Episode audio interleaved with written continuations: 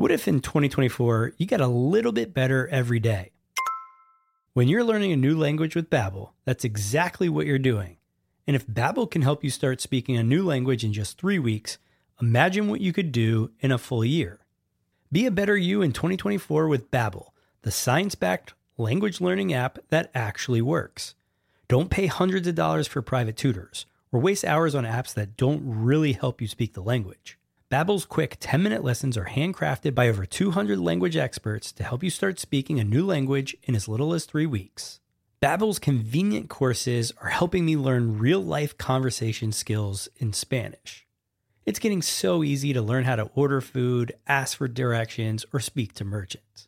Studies from Yale, Michigan State University, and others continue to prove Babbel is better. One study found that using Babbel for 15 hours is equivalent to a full semester at college. Babbel has over 16 million subscriptions sold. Plus, all of Babbel's 14 award-winning language courses are backed by their 20-day money-back guarantee. Here's a special limited time deal for our listeners. Right now, get 55% off your Babbel subscription, but only for our listeners at babbel.com slash SPP. That's right. Get 55% off at babbel.com slash SPP. That's spelled B-A-B-B-E-L dot com slash SPP. Rules and restrictions may apply. Dreaming of a better sleep? Tossing and turning is not your destiny. And Olly is here to help. Olly invites you to sink into sweet, sweet slumber to improve your mental and physical health and overall wellness. More than just melatonin, Olly's ingredients help you unwind your mind for a delightfully dreamy drift off. Sleep is on the way at Olly.com. That's O L L Y.com. Hello, I am Vanessa Ragland. I'm the co host of the Pop My Culture podcast, and I'm a fan of the Smart People podcast. And I'm running for California Leukemia Lymphoma Society Woman of the Year, which I'm so excited about. It's a 10 week fundraising contest, at the end of which I might get a tiara. I don't know. Uh, but really, it's not about me. It's about cancer, and it's about this great organization that's so selfless. It's helped friends I have that are living with cancer, and also friends that have been pronounced cancer free. Um, I can't think of a more worthy cause to be involved with, and I'm really having a blast planning this campaign. And the Smart People podcast has amazingly stepped up and said for the month of February, every donation they get will go to LLS. So I'm just here to encourage you to donate this month. February is all about love. Uh, so love the whole world and hate on cancer. Now, on to what you're really here for. Hello, baby. Welcome to the Smart People Podcast. Sit back, grab a drink, tune in your brain. Ask not what your country can do for you. This nation will rise up. One giant leap for mankind.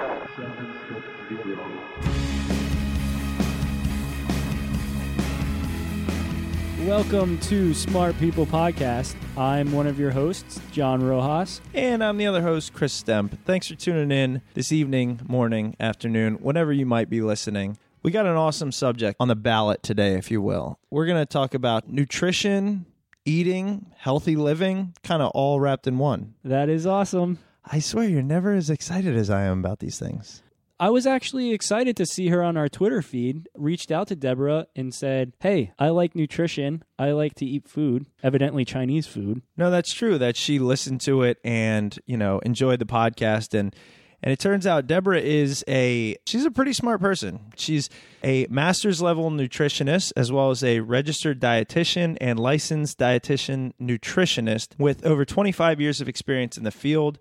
She has worked at Wake Forest and North Carolina School of Arts. She's uh, a nutritionist in their addiction treatment center. One of the things that I found personally interesting about talking with Debra is she kind of encapsulates a lot of the things we've talked about in terms of health and nutrition into one conversation, one topic, one delivery. You know what I mean? Yeah, it was cool to listen to what she had to say. You know, it really made both of us think about why we eat, what we eat, when we eat it, all that kind of stuff. And it was just a very interesting conversation. Well, it's funny because I remember, you know, when we were kind of doing our pre-show routine and everything, I'm thinking why we eat. Like why we eat's a pretty I don't know, that should be an easy question. But the things she made me think about just in the interview alone, go back through, you know, why do I crave sugar? Why do you crave Chinese food as you talk about? I've never had anybody make the connection between the food you eat and your current state of being. You know what I'm saying? I completely agree. And, you know, we won't tease the audience with this any longer. Good point. We'll send it over to Debra here in a second. But before we do that, you guys know the drill. Head over to the website, smartpeoplepodcast.com, click on the Amazon banner, help us out, keep us going. Yeah, we can always use a little uh, little extra cash flow our way. So we get a little kickback from anything you order off that link. No cost to you. So we're going to bring you Debra now. Tune in and hope you learn a little something about nutrition and eating habits, living a healthier lifestyle.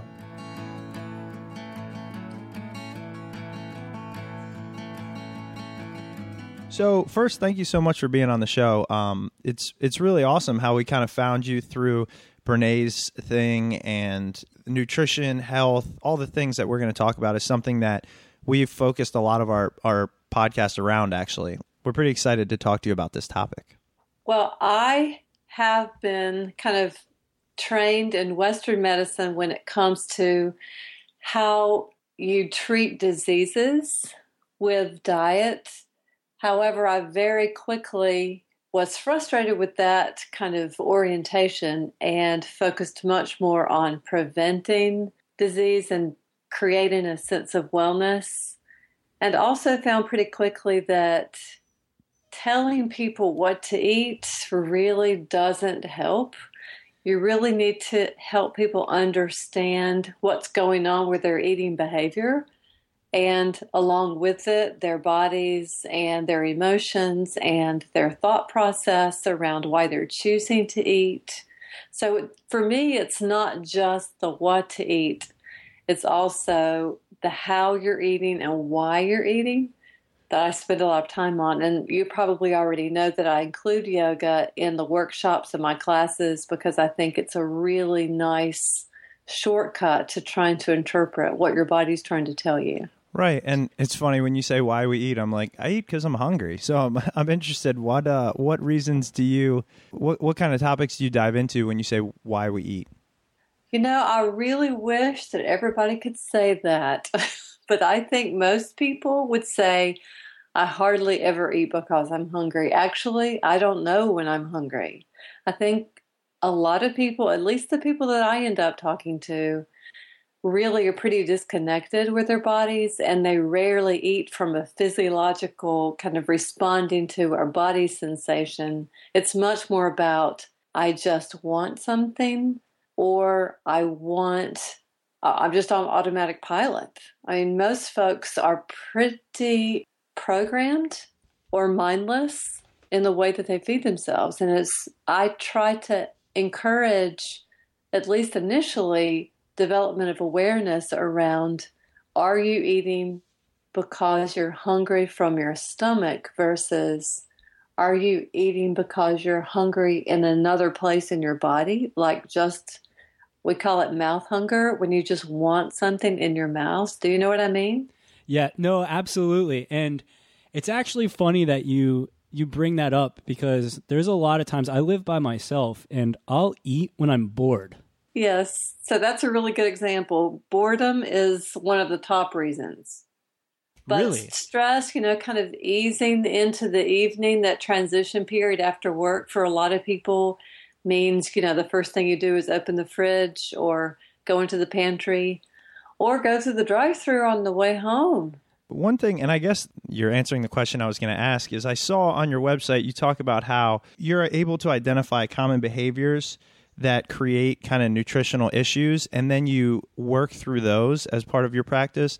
And I thought that was interesting because I don't really personally look at eating behaviors, right? It's been ingrained in our society to look at what you eat. So if you're eating potato chips or if you're eating an apple, that's clear cut. But really, what you're saying is a lot of it is the behaviors that lead to the problems. In my opinion, eating is a very complicated behavior. If you look at how very basic it is when it comes to needing to nourish ourselves to survive, that's that's one way of looking at it. But it's how we connect with other people, it's how we show that we love somebody, it's where we go when we're lonely or bored or stressed. It's something that we avoid when we're trying to control our bodies. There's so much stuff around the workplace that's focused around food, drinking, and all that stuff. And, and you mentioned that society is, is based around focusing around food. How can somebody control themselves in those situations or what do you teach them? What do you tell them so that they know okay i'm going to have to go to this social event. I'm going to be around food and alcohol food and other drinks. What do you do in those situations? Well let me just give you a little background as to just my general approach and that is to help people become more mindful and more intuitive in their eating process so they have to get out of their heads and listen to their bodies and, and to kind of tune in to your appetite regulation system because you're born into the world with an appetite regulation system that's beautiful. It's it's fine tuned and it works perfectly. But then we get very kind of we kind of intrude into that naturally occurring system by setting up like when you have a baby somebody might tell you to feed them so many ounces every so many hours instead of just letting your baby tell you when they're hungry and they pull away from the nipple when they've had enough. And we send them off to preschool and they get a smiley face plate and get a cookie, you know, if they eat it all, regardless of how their body felt. And then, of course, as parents, we get all hyper vigilant about making sure your kid eats a certain thing, get make sure they eat enough we kind of interrupt a naturally occurring, very well developed, pristine system. So when you do that, all sorts of things kind of become problematic. And when you get kind of out of tune, you either over or under eat, usually. And, you know, it doesn't have to get pathological, but it gets out of sync. And most people obviously are overeating. So when you're going to a social event, as you just said, I encourage people to not go too hungry. It's a really good strategy to try to make sure that you have had uh, say a good high protein snack going into something like that so you feel relatively satisfied because if you kind of anticipate this social event by under eating and kind of saving up then you're going to be a little too hungry and that puts you at risk of kind of going for it.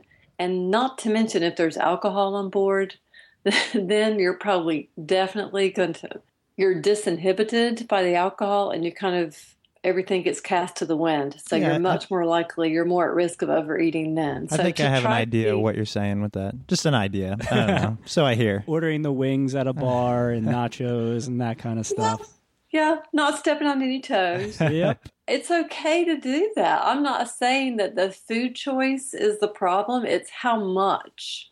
Like if you're hungry to start with and you go to a bar and do all of that, then your body is going to enjoy the nourishment, but it's really much more about stopping when you've had enough. And I don't know, but I find beer and wings to be very, very, very filling. But you'll notice that a lot of people tend to be distracted and they're watching the game or, you know, they're just not paying attention. And the next thing they know, the, the food is gone. They've eaten it all and they realize they were mindless.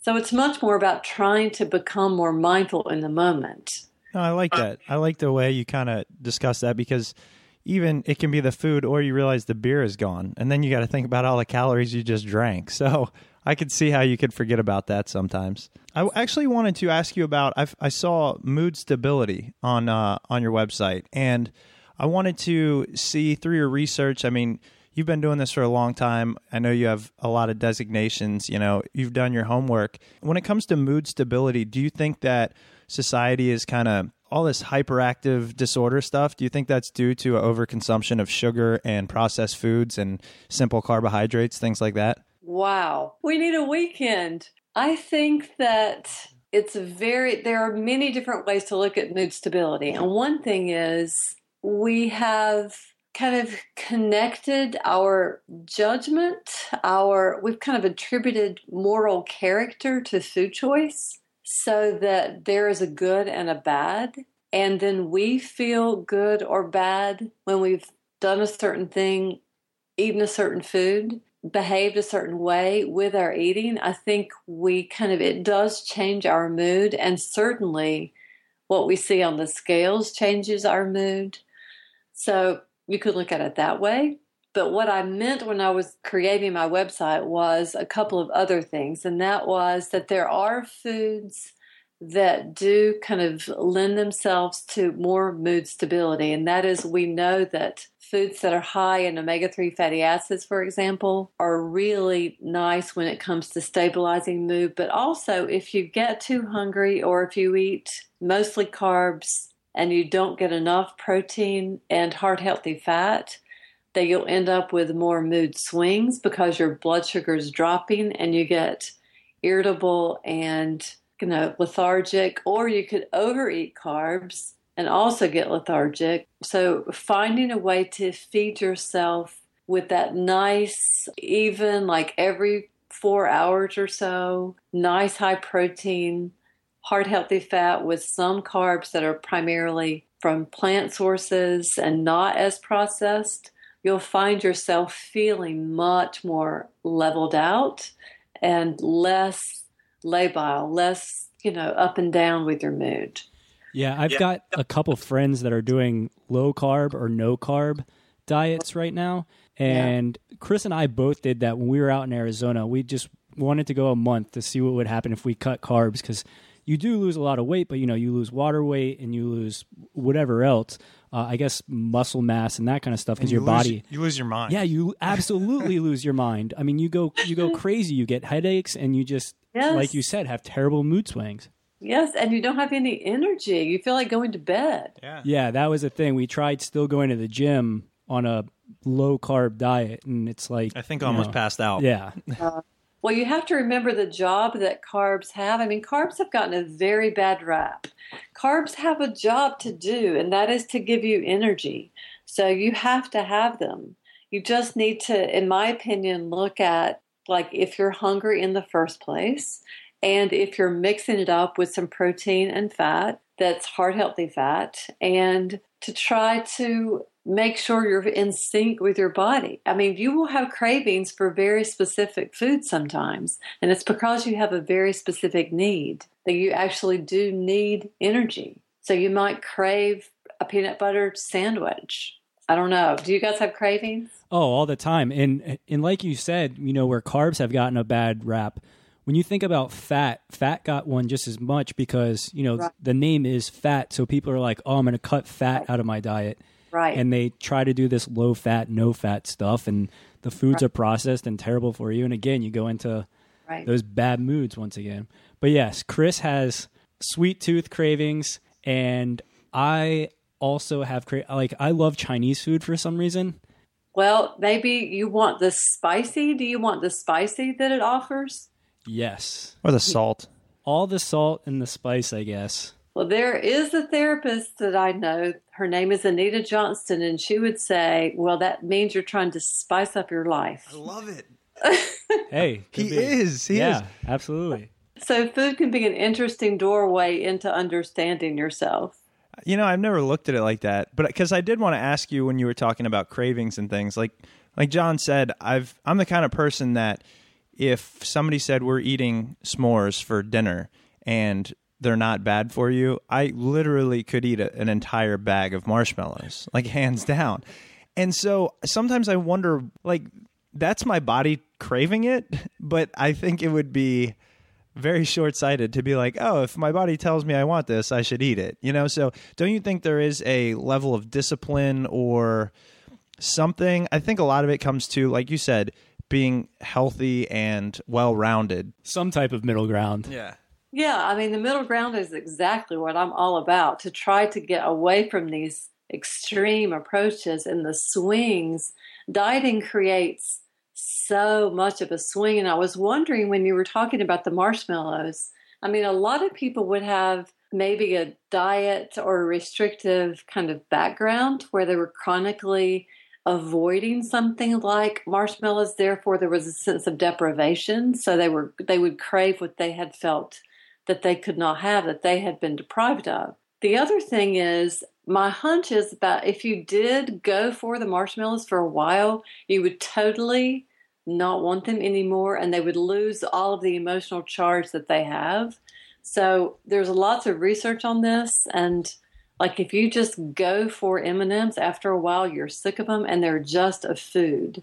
I want to create a t-shirt line that says it's just food. I, I see where you're coming from. I just I I've never hit that wall. I've had to maintain some some type of um like composure. Yeah. Yeah. I mean I'll like I'll literally eat a, a box of Tic Tacs, two things of Mentos and like a thing of hot tamales and be like, hmm that was tasty. I, I don't do that anymore because I'm, you know, I'm a grown man. Like this is not what dinner should consist of. But so the craving won't go away. It it doesn't oftentimes, but what I what I do honestly, I've never thought of this until this conversation. The sugar craving thing oftentimes comes into play when I feel like I don't have excitement in the immediate future. Well, so then it becomes like you're using. I mean, really, what I encourage folks to do is to have a conversation with yourself about what it is that you're wanting. If you're not wanting food because you are physiologically hungry, then you probably want it for another reason. And to really become a student of yourself and do some, you know, looking into that. So, what's going on? What's up? Yeah, no, I really do like that. I've never really thought of it like that for all the thought I've given to to those types of things. And while we're talking about cravings and nutrition and all that, I wanted to ask about your diet, what Yeah. changes you've made, and if you've always been conscious of the things you eat or if you had this kind of revelation. Well, it's been a long time. You know, I would say that I started changing my food choices when I was in grad school studying nutrition. I mean, it's pretty hard to study nutrition and not start to listen to what you're learning because it I think it for me it actually changes my preferences because I understand more about what the food is offering, what it supports in me. But I also truly 100% live by the way that I'm teaching my clients to eat. And that is to listen to your body and trust your body, which is so very hard to do for a lot of us because I think, bottom line, we just don't trust ourselves. But when you start to eat in line with your body, it's really not so much about food being good or bad. It's you have a little something of delicious food. I think I'm more snobby. I tend to really want high quality food. I don't like things that are highly processed, that's for sure. So, what was your dinner today? If we looked into your snapshot of what your diet consists of, what did you eat today? I am a vegetarian, so it was it's going to sound really boring and classically like a nutritionist now that you're asking me, but it was tofu and quinoa with vegetables and red wine. Oh, come on. Come on, that's too scripted. Come on. you had a Snickers bar. Like, come on. I told you, I told you. Unfortunately, you hit me at just the time that I've been that's that's what I want and I love it. I love that dinner. You know, and people who say that, I commend you, but I think I would be really angry after that. Like- do you do you feel like well, just because I would feel maybe unsatisfied, but do you feel like that's something you have to go against your Oh. intuition and eventually your body realizes like, wait, I'm on the right path, and then all of a sudden you feel much better? I, you know, I really do follow where my body goes. I mean, if I have a craving for something like Chinese or sushi or Italian, I would definitely go have it. But I would probably only eat part of what they served me because I would notice when I was satisfied. I, I tend to eat every four hours or so and eat very high protein. I love nuts. I love cheeses, For very high protein for vegetarian, what are I mean, what are good things to eat? Is it just a lot of beans? and- Probably nuts and cheeses. No, nuts Well, and you- cheese. Yeah. just all nuts and cheeses? and Greek yogurt. But I also eat fish, so I'm a pescatarian Oh yeah. Okay. and okay. somewhat flexible. The other thing is you talk about you want a world free of dieting. And yeah, I really do. I think that's it's not just a noble goal. I think it's a really good concept because the diet in my opinion is something that was invented due to our ability to overconsume mass-produced awful food. A- until recently, the industrial revolution perhaps, dieting was unnecessary. It was really what can I eat? So we've gotten into this culture of just so much dieting, so many different fads to be Yeah. free of it. Could you talk about where that came from and and how you think we might get there? I really wish we would started with that question because I could talk about that a long time. No, go ahead. Have at it. I really feel like dieting is very harmful and it creates so many kind of reactions. I, I think what we do is we do these extreme kind of highly restrictive approaches and then we react to those and back and forth and back and forth. That's what I think we have lost our minds in this country. I think we actually have a national eating disorder because people are so not normal. Normalized eating is when you eat when you're hungry, stop when you're satisfied, a variety of foods, and the food itself is neutral. There is no moral character to a food choice. There is no good or bad. You just eat when you're hungry and stop when you're satisfied. But we have gotten all out of whack in our heads so much with rules and points and shoulds and shouldn'ts and boxes to check off. And through that, I think we have become very disconnected from our bodies. So my work is about trying to become more mindful. And it's to me, it's just such a smart idea because you get to get to know yourself. You get to figure things out that for good. You don't have to sign up for any more classes or programs. This is it. It's the last stop on the diet train. And it's very sustainable. You can figure this one out and continue to do it and continue to learn yourself all along the way. It's full of self acceptance work. You become more comfortable in your own skin. You become more powerful in your own life. You don't abdicate power to some other person who's telling you what to eat. The only rules to follow are listening to your body.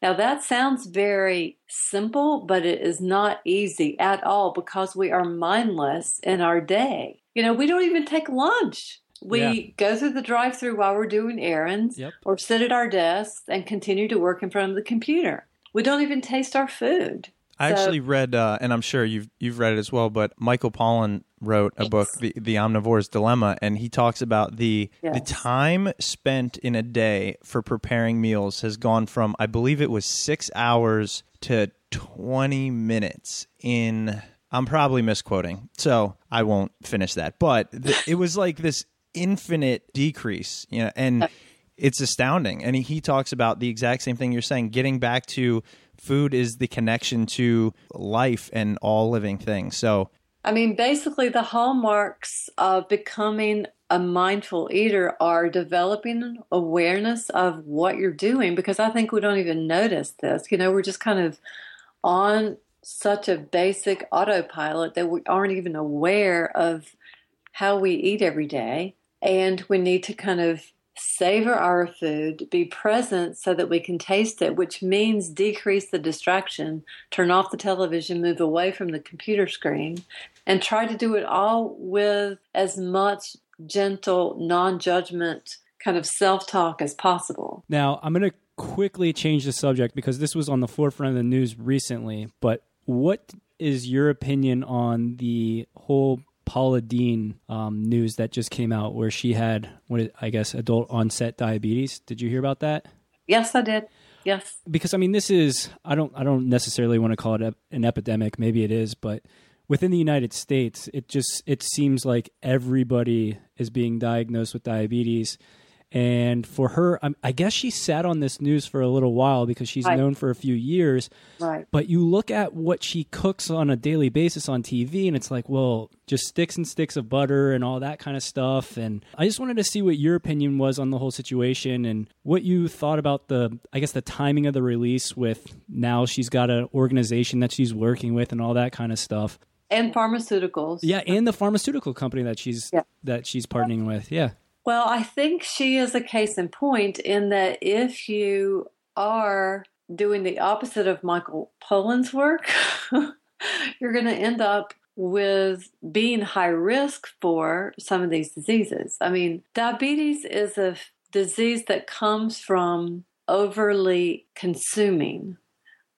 I mean, if you are following your body's satisfaction system, it will tell you to stop. If you eat something that has a lot of fat in it, it's very satisfying. So you eat part of it. If I have lunch and I get a veggie wrap and a piece of fruit and some yogurt versus having a lunch where I go out to lunch and I have a pasta with a cream sauce, I am not going to be able to finish that pasta. I'm going to get full very quickly versus the veggie wrap. I'm still going to want to eat.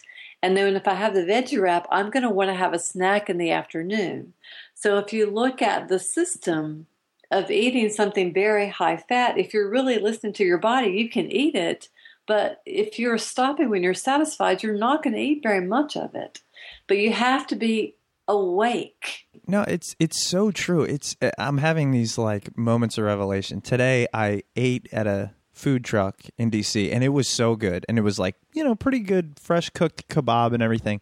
But he gave me so much food that I felt like, "Oh my god, I have to eat it." And I I felt I have a a good metabolism, like I'm pretty active, so I never think, oh, it's going to affect me in terms of weight. I'm I'm not really worried about it, but in terms of mood, it clearly does. For two Right. hours, I, I had to go get coffee, and it was just this Yeah. You were miserable. Yeah, and all I really had to do was eat half of it and eat the other half four hours later, and I would have been fantastic. That's it. That's it. I don't know. Never occurs to me. But I was also the one that was told, you know, you better clean your plate when I was a kid. Right. So Right. And, you know, when you pay for something, you don't want to waste it. I mean, that's a lot of people have a hard time with the idea that they can either throw food away or save it to later. I mean, it's just not as good left. I mean, as a leftover, I hear lots of excuses about that concept of only eating part of what you're served. You know, and I've been asked so many times by servers in restaurants, was everything okay? Was that food all right? If you leave if you leave food, people are uncomfortable. We're used to cleaning our plates. yeah, no, that's So- interesting. I never thought about that. The the, the server thing. Yeah, so you have to kind of stick up for yourself and say, you know, if you say no, thank you, I'm not hungry, people look at you really strangely. Of course, you should be hungry. You're American, aren't you?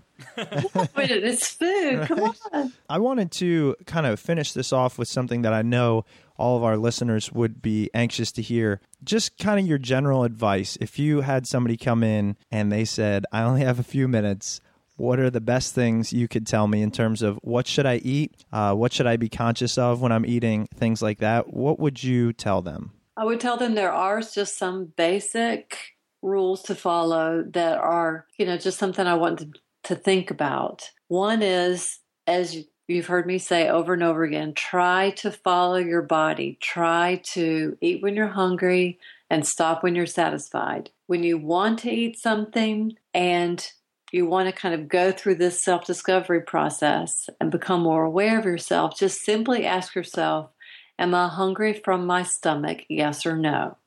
And if you're hungry for other reasons, then try to take a minute and talk to yourself about it. What's really going on? And I think it's really important to kind of set up some structure so that you don't go long periods of time. So many people tell me that they just don't eat all day and then all of a sudden they realize they're really hungry at night and they overeat at night. And, you know, that's the system. The next day they don't eat that much and they overeat at night again. So to try to eat every four hours or so usually works.